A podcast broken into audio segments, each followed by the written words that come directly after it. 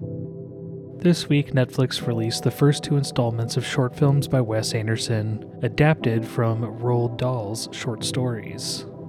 The first film is based on the beloved short story The Wonderful Story of Henry Sugar. It follows the journey of a rich man who learns about meditation and work towards enlightenment in order to cheat at cards. The film begins with Roald Dahl, played by Ralph Fiennes, introducing us to the story. The cast includes both familiar Anderson collaborators and some new faces. Ben Kingsley steals the show as Amjad Khan, the man who can see without eyes. However, Ralph Fiennes, Richard Ayoade, Benedict Cumberbatch, and Dev Patel also shine in their roles as well. I thoroughly enjoyed watching this film. It showcases Anderson's quirk and idiosyncratic filmmaking style, while the cinematography and effects have a wonderfully warm and do it yourself feel. The color palette is more neutral compared to Anderson's recent films, which adds to the warmth and vintage atmosphere. Unsurprisingly, Anderson does an incredible job capturing Dahl's voice. The film is mostly narrated, and this could have been a misstep in the hands of someone else. However, here, it adds a sense of awe and a deep respect for the source material. The narrators skillfully tell the story while immersing us in the character's world as well. The wonderful story of Henry Sugar is incredibly funny and inventive, and it's evident that Anderson and the crew had a great time making this film. The second short installment is The Swan. It's about half the length of the wonderful story of Henry Sugar. It features simpler set designs and fewer characters, but it still delivers an emotional impact. The color palette and aesthetics for this film, with its 16mm film look and aspect ratio, are particularly captivating, as they are steeped in earth tones. Rupert Friend serves as narrator in The Swan, and he takes us through the short tale with a sense of wonder and seamlessly switches between narrating and voicing different characters. The film depicts a young boy who's relentlessly pursued and bullied by two boys whose actions become increasingly disturbing as the story progresses. The visuals captured in the short are stunning and effective. The sound design is engrossing, and the film stock used adds a texture and tactile beauty, and it contributes to the realism of the story.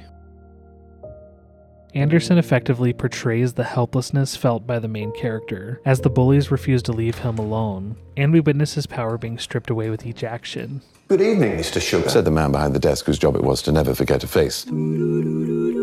Henry Sugar was 41 years old, unmarried and rich. Strange. The following is what Henry read in the little blue exercise book. Gentlemen, I am a man who can see without using his eyes. He saw it, I cried. He saw that trolley. This is absolutely unbelievable. I was flabbergasted. This is a terrific piece of information. This could change my life. An extraordinary thing happened. All at once, he sees through his own skin. Like an x ray, only better, he sees everything. Henry was now almost certainly capable of making money faster than any other person in the entire world.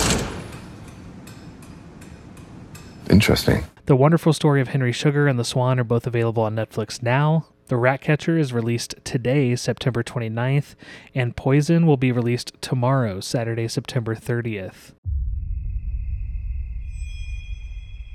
I started watching the new Hulu film, No One Will Save You, without any prior knowledge of it.